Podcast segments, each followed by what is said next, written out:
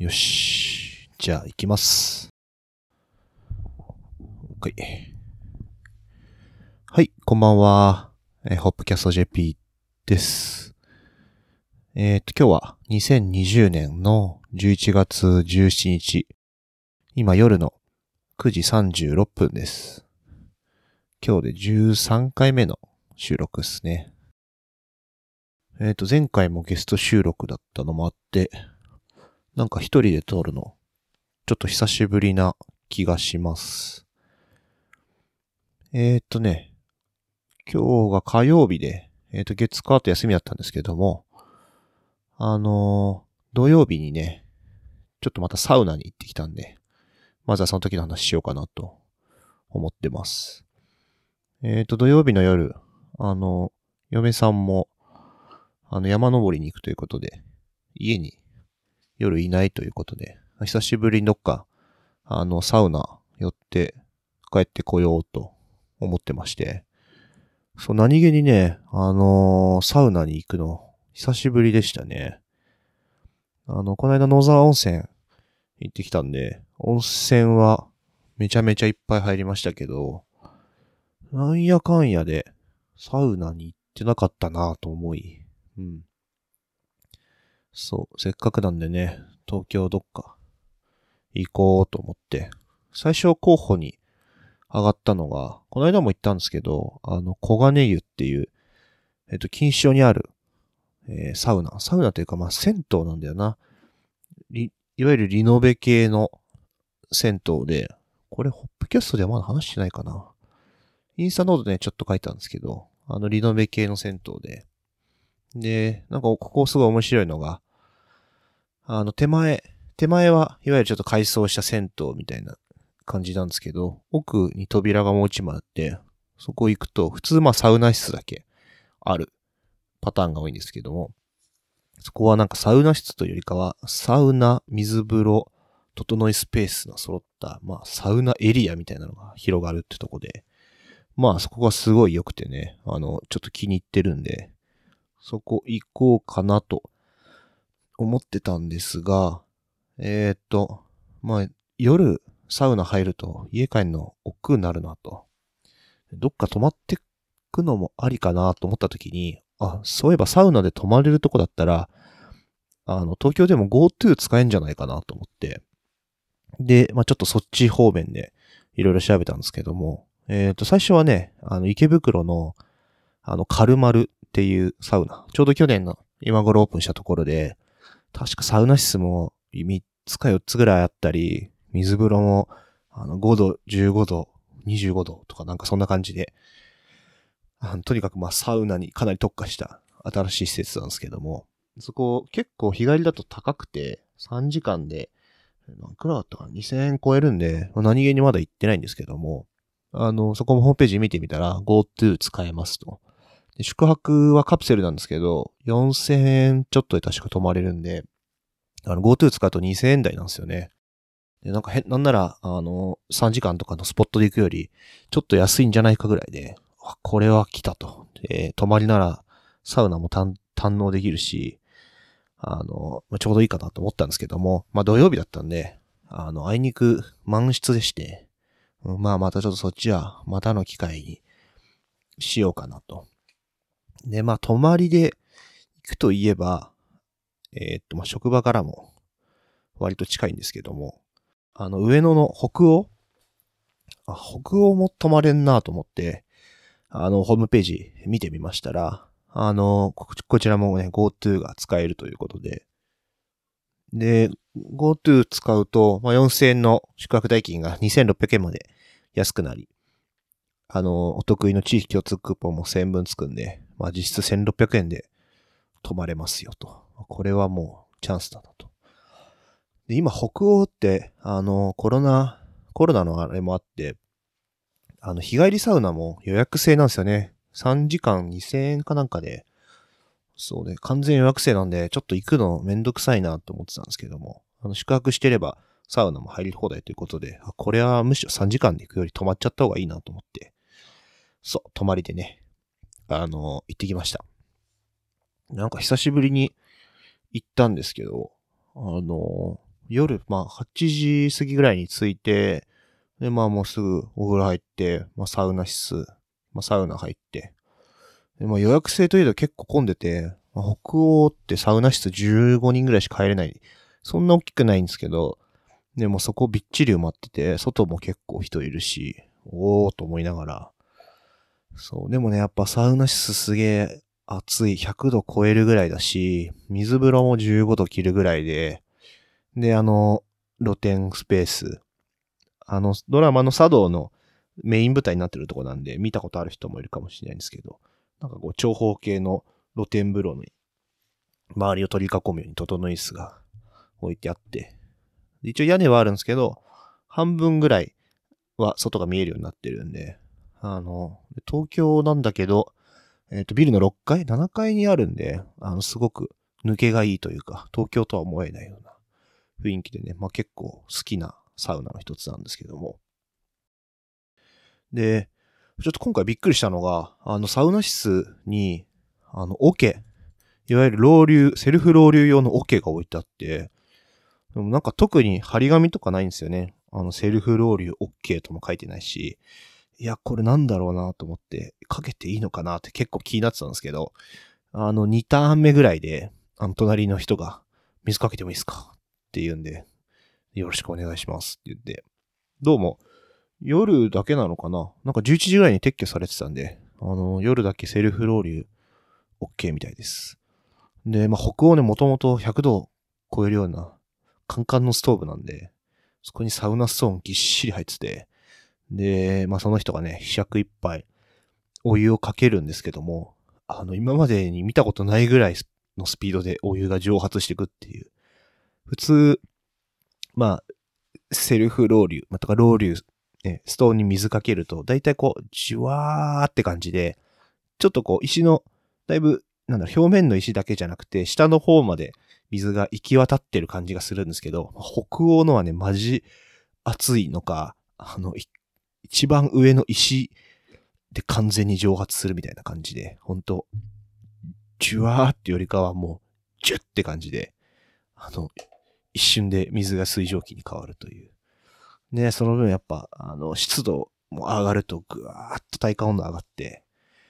いや、かなり効きましたね。うん。そう。ただでさえ暑いのに、これはやばいなって感じで。もうね、水風呂も冷たいんでね、こう、クーッと引き締まるような感じで。うん。いや、サウナ結構。やっぱサウナ、なんだろう、スーパー銭湯じゃないとこのサウナって、やっぱ一味違うっすね。うん、結構地元のね、スーパー銭湯のサウナ行くこと多いんですけど、まあ、そこもね、まあまあ、スペックいい感じなんですけど、でもちょっと比べるとレベルが一つ違うなと。うん。そういうのね、すごい思いました。今回なんかね、お客さんがめちゃ若くてみんな、あの、ほとんど大学生だったのかな。うん。とか、まあ、20代がほとんどで、昔サウナって行くと、もっと40代、50代の人、なんだかんだ多かったと思うんですけど、まあ、いわゆる出張族みたいなのが少ないのか、まあ、もしくはドラマでやってすごいメジャーになって、そういう若い人が増えたのかなと思ったんですけども。うん。まあ、ちょっとね、あの、大学生よう喋りますね。あの、風呂で。4人ぐらいで来てる子たちはもう、あの、俺がサウナに入ってる間ずっと露天風呂で喋ったりとかしてて、うん、まあ、自分も、もう友達と集まればそんくらい喋るんで、あんま文句とか言わなかったんですけども、それにしても、ちょっとくだらない話が多めで、あの、ゆっくり外気浴したかったんですけども、まあ、そこだけがね、ちょっと、まあ残念だったかなと。うん、まあでもね、実質1600円でね、泊まって夜も朝もサウナ堪能できたんで、いや、かなり良かったっすね。まあ、この GoTo が終わる前に、次は池袋のカルマルに行こうかなと。うん、一泊二日でちょっとがっつり堪能していきたいなと思っております。さて、まあサウナの話はね、そんなところで終わりにします。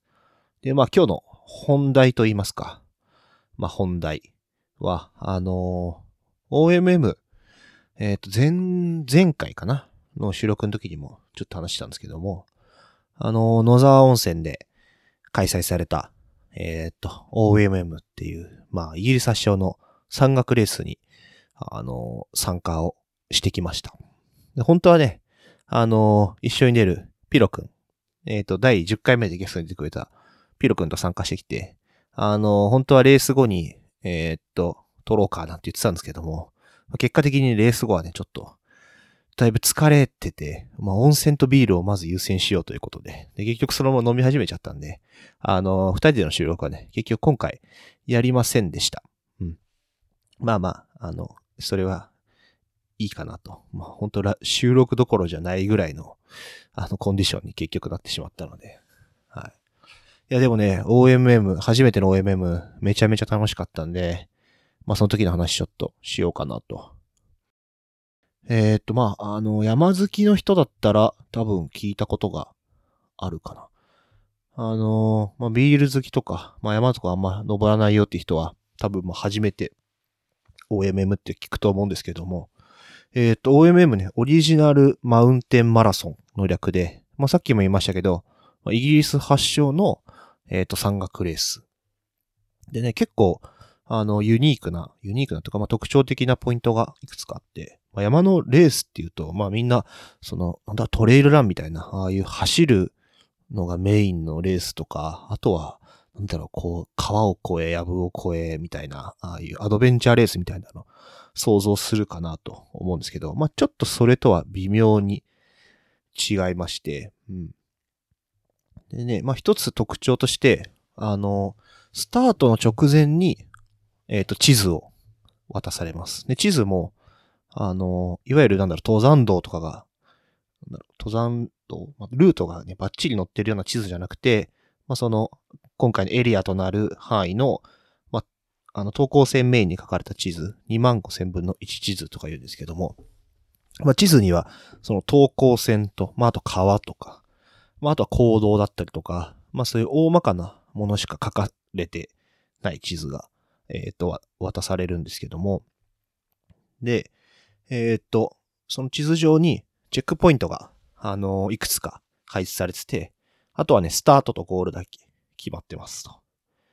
で、まあちょっと二つ、あの種目があって、あの、一つがストレートって言って、あの、そのチェックポイントを回る順番が決まってて、道は自由。自分たちで、あの、適切な道を探して進むっていうのと、あ、とスコアっていう、あの、それは、どのチェックポイントをどれだけ取るかっていうのは、もう自由になってるような種目があって、まあ僕らはね、あの、スコアっていうのの、えっ、と、まあ、それがさらにロングとミディアムで、あの、競技時間で分かれるんですけど、それのミディアムっていうのに、あの、参加してきました。なんで、まあ、渡された地図を見て、チェックポイントを確認し、えっ、と、まあ、コンパスなんかを駆使しながら、あの、チェックポイントを取っていくと。で、まあ、スコアの場合は、どんな風に、どっから取ってってもいいんで、まあ、スタートからゴールまでの間で、あの、どれだけ自分たちが、こう、チェックポイントを取れるか。それは、あの、総力とか、まあ、体力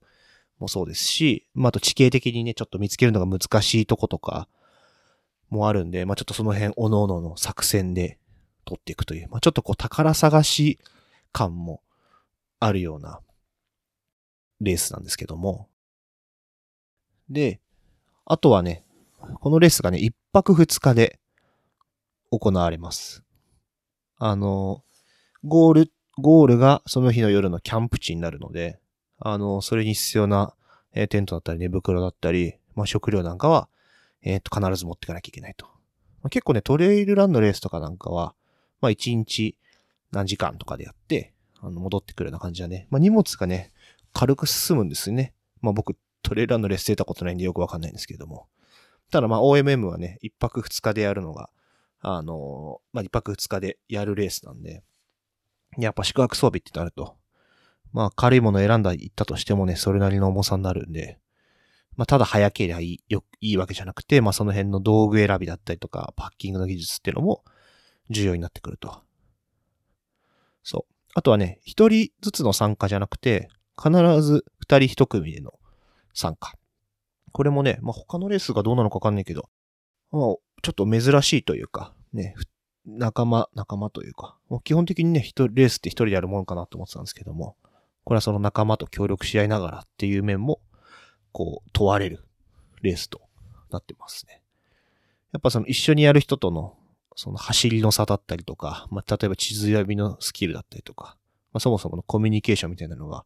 まあ、うまくいかないとね、あの当然レースもうまく進んでいかないわけで、まあ、その辺もこう、勝敗に大きく関わってくるとこの一つなのかなと思ってます。そう。で、まあ、一泊二日で、まあ、野山を駆け巡り、で、まあ、大し、大した道も決まってなく、コンパスを頼りにすると。まあ、ここまででも、ままあ、まあ、ハードというか、あの、まあ、ちょっとハードなレースっていうのが、こう、想像できると思うんですけども、さらに、さらにね、もう一つハードな条件というか、あの、この、この OMM ってレースは、なんか、あえて、すごい寒い時期とか、あの、雨が降りそうな時とかにやるみたいです。そう、それこそ本場イギリスとかもなんか映像見たことあるんですけども、まあ、広い丘の上で、ものすごい台風ぐらいの風が吹いて、雨も吹く中レースやってたりとかして、で、あえてそ、そんな風になるのをね、狙ってるみたいですね。あの、そういう過酷な環境でも、あの、きちんと自分たちが対処できるかみたいなのも含めた、まあ、山の総合力みたいなのを競うレースだそうです。なのでね、まあ今回もね、11月の7日と8日に開催されたんですけども、えっ、ー、と、まあ東京なんかはまだまだそんな寒くないですけど、まあ長野だったりね、まあ今回長野の野沢温泉だったんですけども、あの、かなりもう冬の入り口なんで、まあ、下手すら雪降るぞみたいな時にあえてやるっていう、まあ、なかなかハードというか、うん、ちょっとこう S 気の強いレースですね。で、まあ僕ら、えっー、僕と、まあ、ピロ君はね、両方とも、あの、初めての参加でした。うん。でね、えー、っと、まあ実際、あのー、まあ、ピロ君野沢温泉住んでるんで、結構リアルタイムに、あの、本番までの間、あの山の様子いろいろ聞いてたんですけども、えっとね、大会始まる、大会がある週の週頭ぐらいかな、に、ついにね、野沢温泉あの、雪が降りまして、しかもまあ開催地スキー場の方なんで、あの、その辺バッチリ積もってるぞと。そう。で、結構まあ、OMM 参加する人のね、インスタとか見てると、こう、雪あるみたいみたいな、結構こう、ざわざわし始めて。で、まあ、キャンプ地も、まあ、1000メートル超えるところでやるっていうのが、えっ、ー、と、まあ、大会の運営から、まあ、メールで届き、あの、氷点下を下回る可能性もありますなんて言われ、で、しかも週末の天気予報は悪いという、あの、予報の中、あの、みんなが結構そわそわしながら、あの、最悪な場合雪が積もってて雪が降り、夜は、あの、雪の積もったキャンプ場で、しかも明け方マイナスまで冷えるみたいなのを、まあ、想定しながらの準備で、いや、僕も、あの、まあ、前回、あの、鏡平、ピロ君と登山行った時も、で、もともとね、一泊する予定でしたけど、まあ雪、思いのほか積もってる雪に、もう完全にやられて、で、ね、あの、まあ歩いてる間はまだいいんですけども、これ止まるってのが全く想像ができないような状況だったんで、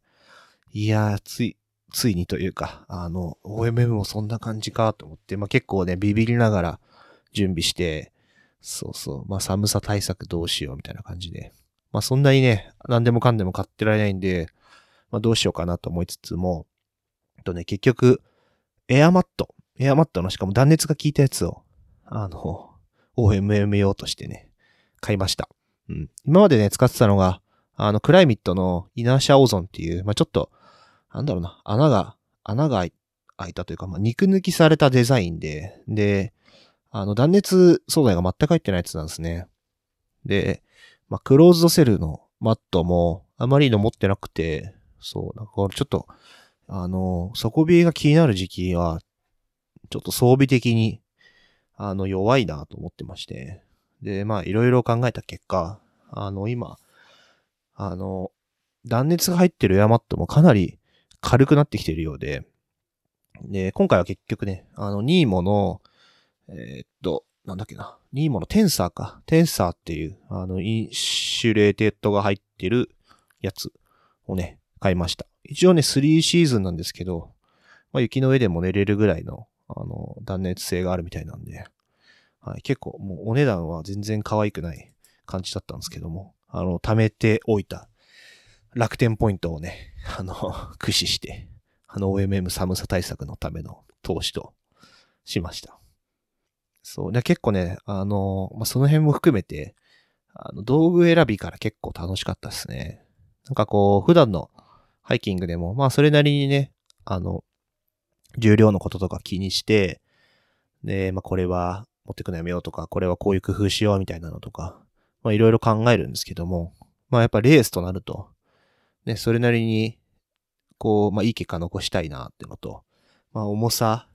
重さに対してよりシビアになって、まあ一個一個ね、今回重量測ってギアリストも作って、あの、一体どれぐらいの重さになるんだろうっていうのを、あの、数えつつ、なんかここ無駄かなとかいうのは削ったりとか、まあ、ちょっと物を置き換えたりとかして、あの準備をしました。で、OMM ね、結構朝が早いスタートで、僕ら、まあ僕ら9時ぐらいだったんでそんな早くなかったんですけども、あの、コースによってはね、コースというか、あの、ランクによっては、ちょっと早い7時とかのスタートの人とかもいて、で、まあ当日移動してるとさすがに間に合わないんで、あの前日、もう金曜日に仕事が終わったら、もう新幹線にね、飛び乗って、あのー、野沢温泉に向かいました。あの、東京からね、あの、新幹線乗れば、えー、野沢温泉の最寄りの飯山駅は、えー、2時間ぐらいで着くのかな。うん。もう下手したら家帰るのとあんま変わんねえやと思いながら。そう、僕、茅ヶ崎住んでるんで、まあ仕事終わってまっすぐ帰っても、だいたい1時間半ぐらいかかるんですけども、まあ飯山行くのとね、30分しか変わんないんだなと。うん。で、まあ、飯山駅まで、あの、ピロ君にお迎えに来ていただき、えっ、ー、と、その日の夜は、あの、飯山駅近くの中華料理屋で、まあ、あの、前哨戦じゃないですけど、本番に向けて影響やしない。で、夜はね、あの、ピロ君家に泊まらせていただきました。朝はね、なんと、ピロ君の奥様が、あの、豚汁やらご飯やら作ってくれて、もうレース前なんでね、もりもり食べて、で、ちょっと荷物の最終チェックなんかしながら、えっ、ー、と、まあ、家を出たわけなんですけども、あの、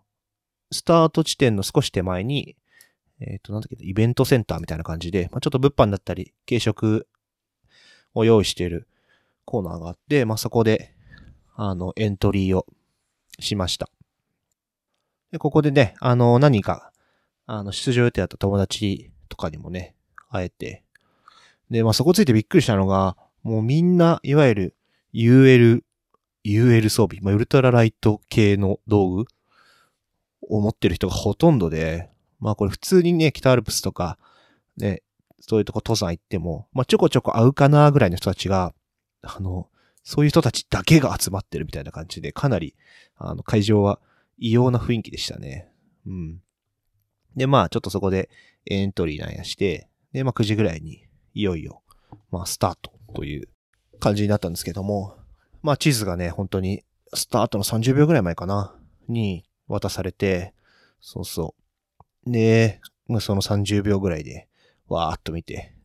こうちょっと全体を見渡しつつ、まあ、作戦会議をして、まあ、正直ね、自分たちがどれぐらい歩けるのかとか、どの道本当に通れるのかとかっていうのが全然まあ、初めてだったんで、わからないままのスタートだったんですけども、まあ、あの、順番に近いとこから、あの、狙っていきまして、まあ、いくつかね、あの、順調に、えっ、ー、と、ポイントをね、取っていくことができたんですけども、まあ、なかなか初日は いろいろ苦難の連続で、あの、二つ目、二つ、三つ目かな？三つ目のポイントを目指してるときに、まあ、尾根上を歩いてるつもりが、あの、まあ、先行者もね、結構いて、なんとなく道もあるし、先行者にこう、まあ、ついて、ついてくるような形になったんですけども、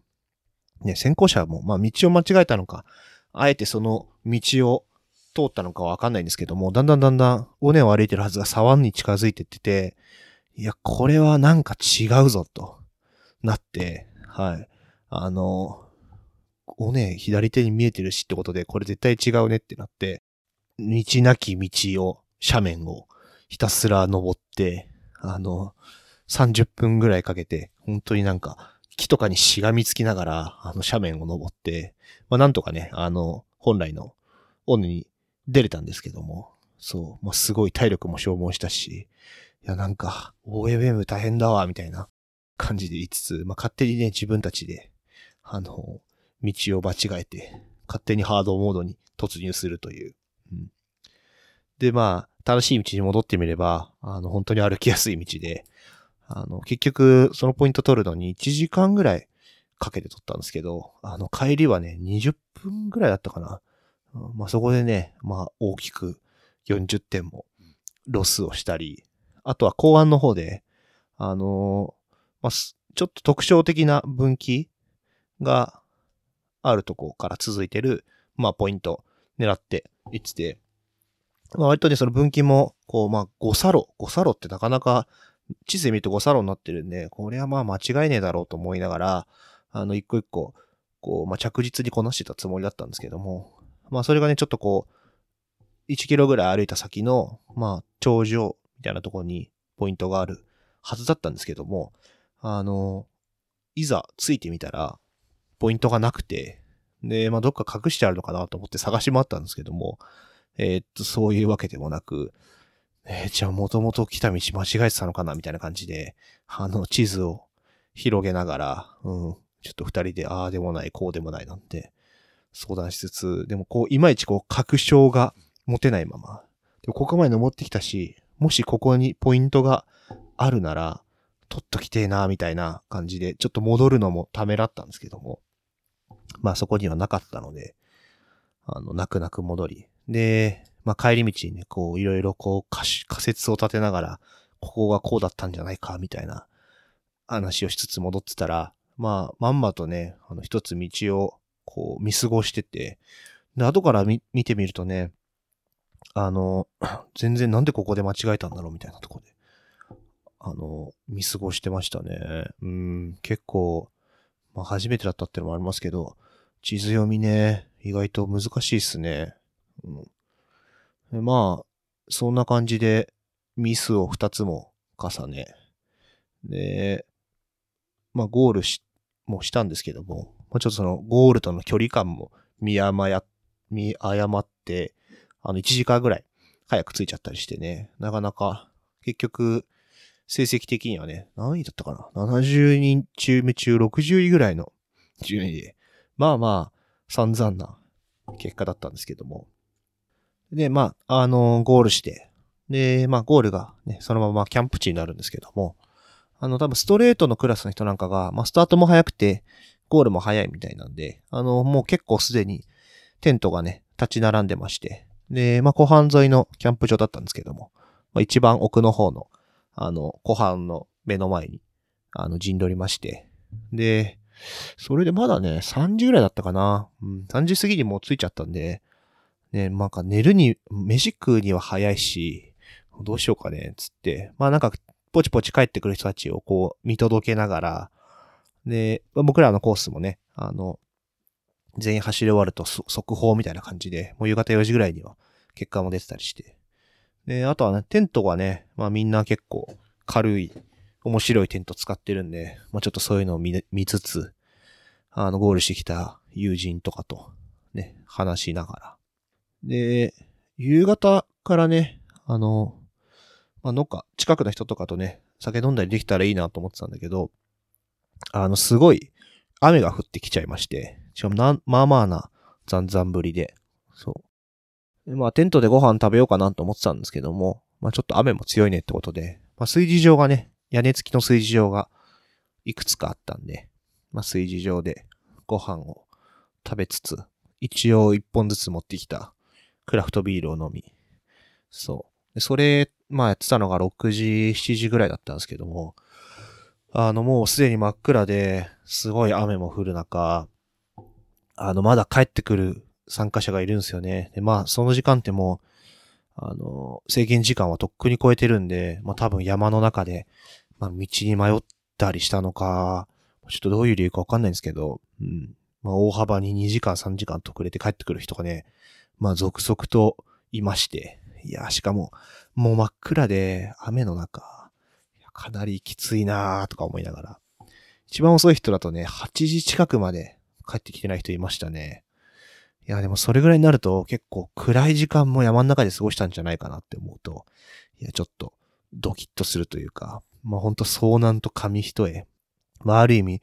OMM, OMM らしいことなのかもしれないんですけども、まあ僕らはね、結構明るいうちに、に時間も余して帰ってきたぐらいなんで、ちょっと、ああいうのだったらきついね、なんて、そう、話をしながら。うん。で、まあね、その日はもう8時過ぎぐらいには、あの、寝ました。で、寝る前にね、なんか焼酎のお湯割り、まあ、そ芋焼酎のね、蕎麦茶割りを飲んだら、体が異常に温まって、で、寝る時も、も俺はダウンを脱いで寝てたんですけども、結局、明け方もね、そんなに冷えなくて、あの、今回ちょっとデジタルの温度計、最低気温とかを記録できる温度計持ってってみたんですけども、まあ明け方でもう6度とか、まあ、それテント内だったんで、テント外でもなんか5度ぐらいまでしか冷えなかったみたいですね。まあ、マイナスまで行くかもって思いながらも準備してたんで、まあだいぶ暖かかったというか、まあ結果的にオーバースペックとなってしまい、まあおかげさまでね、まあ快適に寝れたんで、まあ良かったかなとは思います。で、2日目は8時ぐらいのスタートだったんで、えっ、と6時半ぐらいに起きたのかな。で、まあちょっとゆっくりめにご飯とか食べてたんですけども、なんか気づけばみんなテントの撤収がすげえ早くて、で、僕らもね、結局時間には全然間に合ったんですけども、あの、テントバー出るの、あの、最後の数組になってしまって、なんかね、ちょっと恥ずかしかったですね。でもなんか僕らの隣でテントの片付けしてたチームは、あの、ほんと出発、出発っていうか、あの、出走の最終時間の本当3分か4分くらいまでテント場にいて、で、パッキングが終わらねえとか言って、いやー、ちょっと、そんなめちゃめちゃ早いわけでもない、言うて8時ぐらいなのに、その感じやべえなと思って、それなんで失格したら、なんか揉めるんだろうなとか思いながら見てたんですけども、まあそういう人たちはね、結局途中ですれ違ったんで、あの、アレース中にすれ違ったんで、多分時間に間に合ったはずです。うん。まあ、それでは、そんなくだらないことで、大喧嘩とかにならなくてよかったですね。そう。で、まあ、二日目も、あの、無事にスタート切ることができまして。でね、地図見たときに、おってなったんですけど、なんと、一日目に、あの、最後、間違えて迷い込んだところが、まさかの二日目のチェックポイントになってまして、しかも、その周りに三つもチェックポイントが配置されているとで、もう、その辺はね、一度行った場所なんで、どれぐらいの感じで歩けるかとか、まあ、道を、もう間違えない自信があったんで、これはまあチャンスだぞと。で、まあ結構、いい、いい勢いでスタートして。まあまさかね、まあ一日目のミスが、ここで生きてくるかとは思いもせず、うん。この辺はなんかね、二日間でやるレースの面白いところなのかなっていうのは、覚えました。で、まあね、そのミスの前日のミスのおかげで、順調に、まあその3つのポイント。まあ本当はね、1個、ちょっと、一回行った場所なのに道を間違えそうになるっていう、まあ、油断したらいけねえなっていう感じなんですけども、そう。順調に3つ取って、で、まあ前日、初日のスタート地点に戻ってくるような感じのルートだったんですけども、まあね、こう順調に、一個一個、取り重ねてって、で、まあ、最後、ゴールを見下ろすとこに、まあ、ゲレンデ上なんですけども、まあ、鳥居があって、そこに一個チェックポイントがありまして、まあもうそこを駆け下りればゴールって感じだったんですけども、あの、時計見ればね、まだ60分弱ぐらいあったんで、あの、少しゴールから遠ざかるような感じになるんですけども、その先のチェックポイントいけるんじゃないかと。でも正直ね、もう結構、俺足に来てて、ゲレンデを結構登り降りするのがその日すげえ多かったんで、うん。もうこの、むしろ今取ったこのポイント来るものも結構しんどかったなって思って、でも時間あるなら行きてえなと思って、で、まあピロ君もどうしよう行っちゃうみたいな感じで、そう結局ね、まあ、あの、ここはじゃあもう一踏ん張りということで行きましょうってなって、あの、そのちょっとゴールから逸れたようなところのポイントをね、目指したんですけども。これもね、なかなか一人で出てたら、その決断できなかったかなっていうのは、あの、思いましたね。もう、ああ、こんな頑張ったし、いっか、みたいな感じで終わりにする思想だし、まあましてね、OMM っていう、まあ、このレースじゃなければ、まあ絶対行かず、多分、まあ普通の山登りだったら、まあここでテント泊しちゃおうとか、まあこんなもんで今日は引き返そうみたいなとこだったと思うんですけども、まあそのレースってことと二人一組ってことが重なって、まあ最後の一踏ん張りに、ね、こうま挑戦したわけなんですけども、まあ結果的にね、あのー、その二つとも間に、まあ無事に獲得できて、で、かつ、ゴールも制限時間内に間に合うと。で、まあ1日目はね、160点しか取れなかったんですけども、えっ、ー、と、2日目はなんと280点を獲得できました。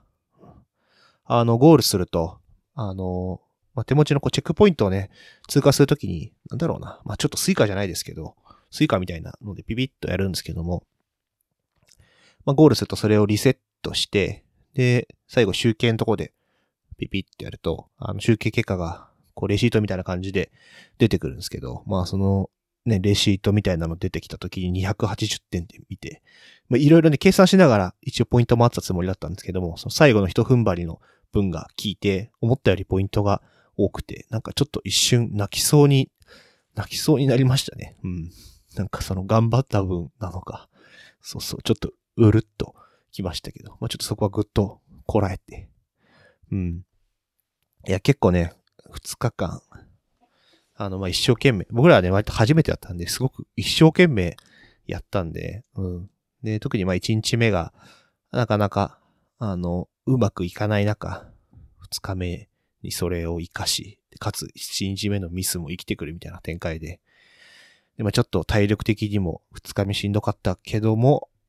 頑張り抜いたって、それがね、結果になってね、いやーなんかあの瞬間はね、結構、嬉しかったっすね。うん。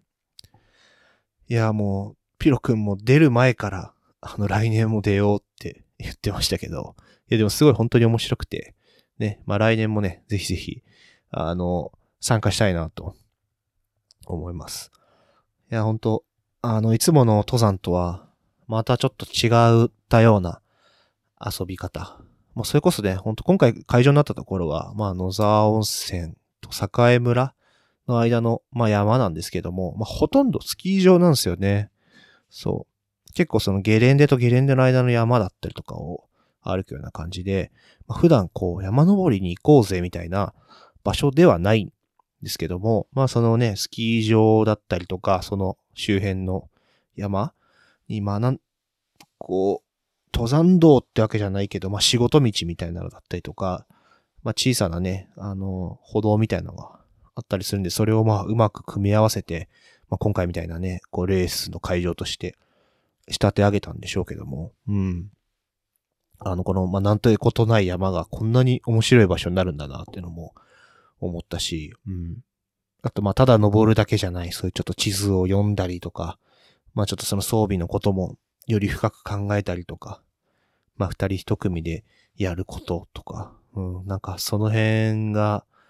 ね、すごい面白いなと思って。うん。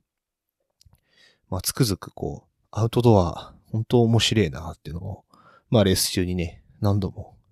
思いました。うん。そう。あとね、出てる人はすごい年齢層が幅広くて、まあ、20代はもちろんのこと、上はね、多分60代下手したら70差し掛かってんじゃないかなみたいな人も、全然そうじゃなかった失礼なんだけど、まあ、少なくとも60代ぐらいの人は結構いましたね。で、まあ同じような一泊二日の装備で、下手したらね、僕らより早いんじゃないかというか、早いというか、早くてタフな感じの人がね、いっぱいいらっしゃいました。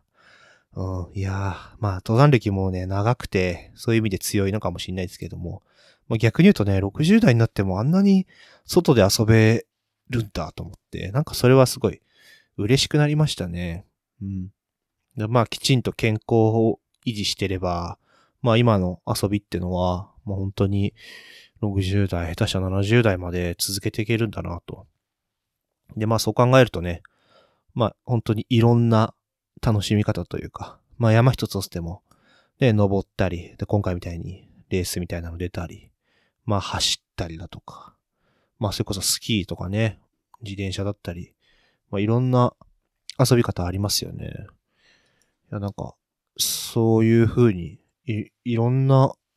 アウトドアでの楽しみ方みたいなのしていきたいなーっていうのを、まあ今回ね、すごく思いました。そう。あとね、まあ、そう、今回、あのー、結構レース中も何度もあって、で、初日終わってからの、もうね、あの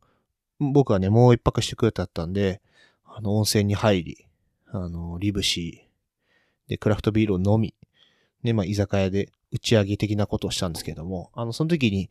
あの、ナスの、ナス塩原でいいのかな？ナスの、あの、リュネッツっていう山道具屋さんの方々と一緒になりまして、まあ、一緒に飲むことになりまして、で、まあ、リュネツチームはね、あの、話してると結構釣り、釣りがお好きなようで、まあ、その、いわゆるちょっとウルトラライトの道具、まあ、いわゆる軽量道具を使いつつ、釣りも交えた登山みたいなのをよくやってるみたいで、そうそう。で、釣りもね、またね、こう、外での遊びの一つとしては、最高っすよね。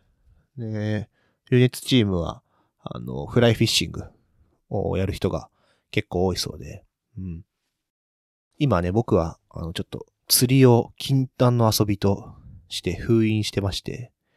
っていうのも、まあ昔、まあ、茅ヶ崎、長野行く前に茅ヶ崎住んでた頃、ちょこちょこ海釣りしたり、あとは長野でもね、あの、イワナが取れる沢が近くにあったんで、あの、天からフライじゃなくて天から釣りとかやってて、まあ今もね、道具持ってるんですけども、まあ釣りやり出すと本当に頭の中釣りでいっぱいになっちゃうんで、あの、ちょっとしばらくは、あの、開業準備がバシッと終わるまでは、あの、釣りは我慢しようと思ってますが、ちょっと話聞いてたらね、久しぶりにやっぱ釣りやりてえなと思って、うん。またね、天からやって、沢吐くみたいなのとか、やりたいっすね。うん、ま、ちょっとね、それもあって、あの、最近、あの、釣りをやりたいなと思ったきっかけの、服部文章、サバイバル登山家のね、服部文章の本とかちょっと読み返しながら、あの人夏は、あの、イワナを釣りながら、あの米だけ持ってイワナを釣りながら山を登るっていう登山やってる人がいて、うん。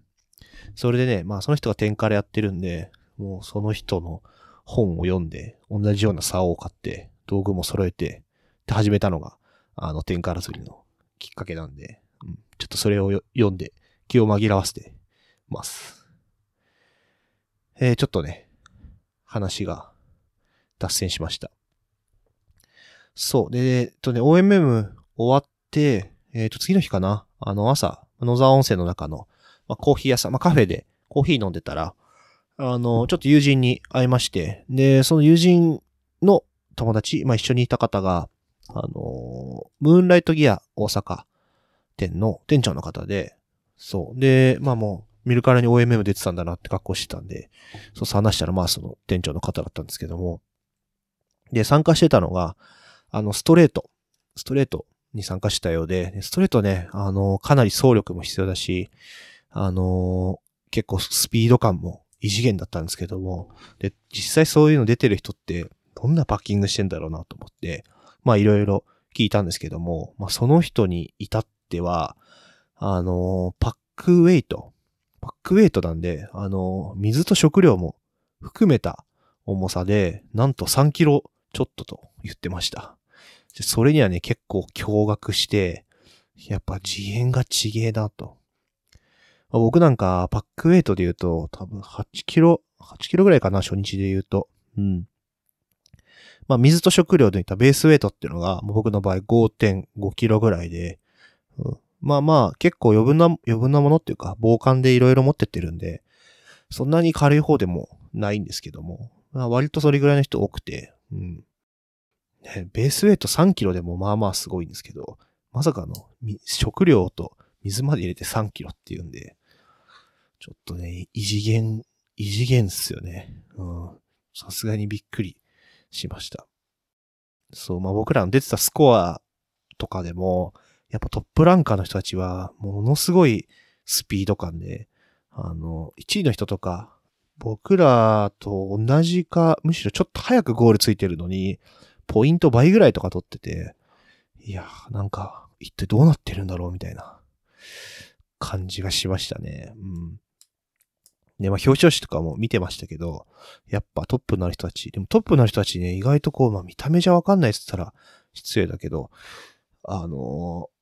ね、女性の人とか、もう結構、まあ女性と男性の混合チームとかが、まあ総合で2位とかになったりとかして、うん。女性もなんかね、こう、いかにもアスリートってよりかは、ちょっとふわっとしたような人とか、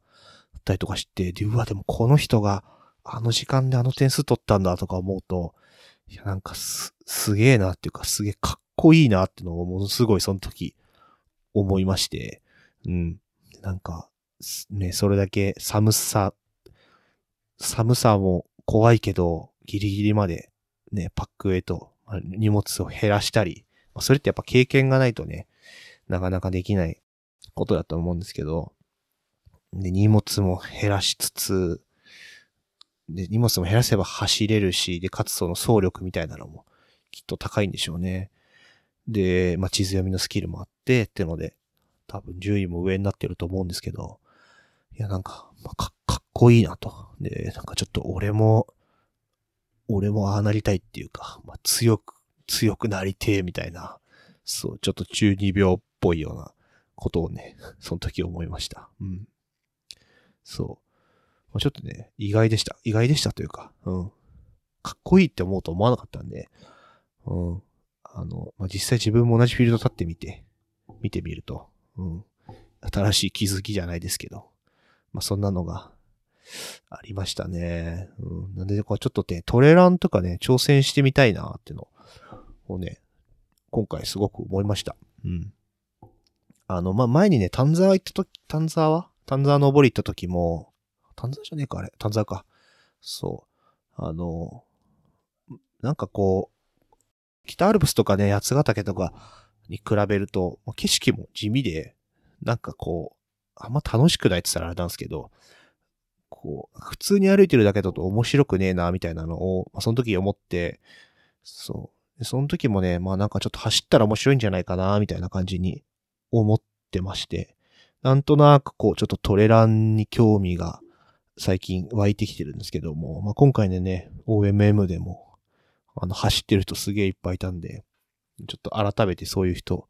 を見て、なんかトレラン欲みたいなのが、あの、さらに強くなりました。が、あの、普段も全然走ったりとかしてないんで、果たしてそんな人にできるのかというか、トレランの前に、まず、お前はロードランをしろって感じなんですけど、うん。そう。なかなかね、朝とか億劫で、全然走ってないです。あ、でもね、今日、今日ものす、そう、それもあってね、今日ものすごく久しぶりにランニングをしました。たった5キロ、30分だけですけども。うん。なんかでも、すごく今日は、あの、気持ちよく走れたんで、はい。なんか湘南はね、こっからかなりランニングベストシーズンに入るような気がします。あの、夏はね、暑すぎて外に出るのも嫌だったんですけども、今日なんか半袖で走ってちょうどいいぐらいだったんで、うん、気持ちいいっすよね。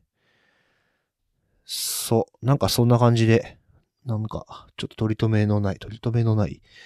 あんまりまとまりのない話になってしまったんですけども、まあ、とにかくね、OMM めちゃ、めちゃ楽しくて、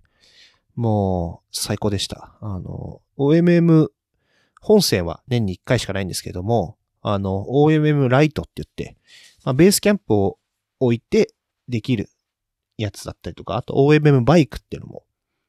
あって、まあ、今回なんか、あの、レース終了後に運営の人とちょっと話す機会があって、なんかね、来年は2回やるのが決まってるってって言ってたんで、ね、まあ、ちょっとタイミング合えば、それも出てみたいなと。まあ、今回はね、あ、今回はってか、次、もしライトに参加するならバイク、OMM バイクに出たいなと。うん、思ってます。あの、っていうのも、まあ、僕マウンテンバイクを持ってるんですけども、あの、OMM バイクに出たくて買ったバイクなんです。なんで、でちなみにまだ一回も出てないという。そう。なんでなんか宝の持ち腐れ感があるので。次はね、OMM バイク出れたらいいなとか思ってます。で、結構ね、今回、OMM 出てきたよって話を、ま、周りにしてたら、結構興味持ってる人多いんで、まあ、ライトだと、確か4人1組か5人1組ぐらいでも出場できるし、まあ、泊まりはね、あの、しょってがなくてよくて、ベースキャンプ用意できるんで、だいぶ参加のハードルも低いと思うんで、なんか何グループかに分かれて、あの、エントリーとかしてみても面白いかなと、すごく思ってます。うん。そう。で、まあ、ちょっと最後にじゃないですけども、まあ今回ね、あの、初の OMM ということで、まあ、ちょっとこの開業準備のさなか、果たしてそんなものに参加してていいのかという葛藤もありながら、まあちょっとノリと勢いで参加したわけなんですけども、まあ結果的に出てやっぱすごく良かったなと思いまして、まあやっぱそのこのアウトドアの楽しみ楽しさみたいなのはすごく幅が広いな、広いなとか、そういうのを感じたのももちろんなんですけども、やっぱね、今回結構新しい出会いみたいなのもいっぱいあって、まあも、もともと知ってる人にいろいろ再会できたりとか、まあ、それこそさっき言ったリューネッツチームなんかは、あの、今回初めましてでしたし、まあ、こうちょっと顔見知りだった人とレース中に何度も会って、まあ、少し仲良くなれたりだったりとかして、やっぱね、なんか、新しいことを始めたりとか、まあ少し遠くに出かけたりとか、まあ旅に出るとね、まあ出会いはもちろんあるし、まあそういう新しい楽しさみたいな遊びの面白さみたいなのにね、発見があったりとかして、まあすごくいいなと。なんかもうね、気づけば、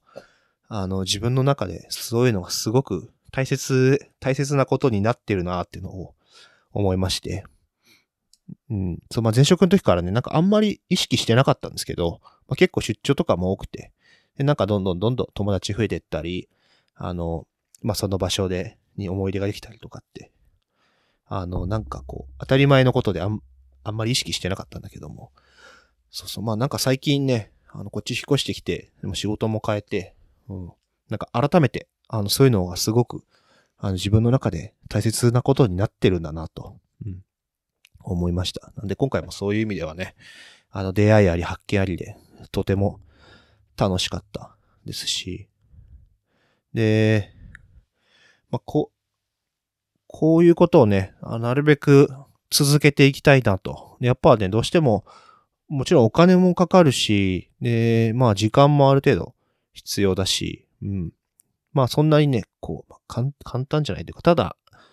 ただ遊んでいるだけじゃないというか、うん、まあやっぱ一番お金とね、時間ですかね。あの、お金なければ遠く行けないし、で、まあそもそも時間がなければいけないし、ある程度ね、その仕事もしつつ収入もしっかり、まあ外に遊びに行けるぐらいの収入を得る必要が、もうあるなっていうのを、まあすごく思いまして、うん。あの、まあね、今ね、開業の準備をしているわけなんですけども、まあその、なんだろうな、開業して会社を持つ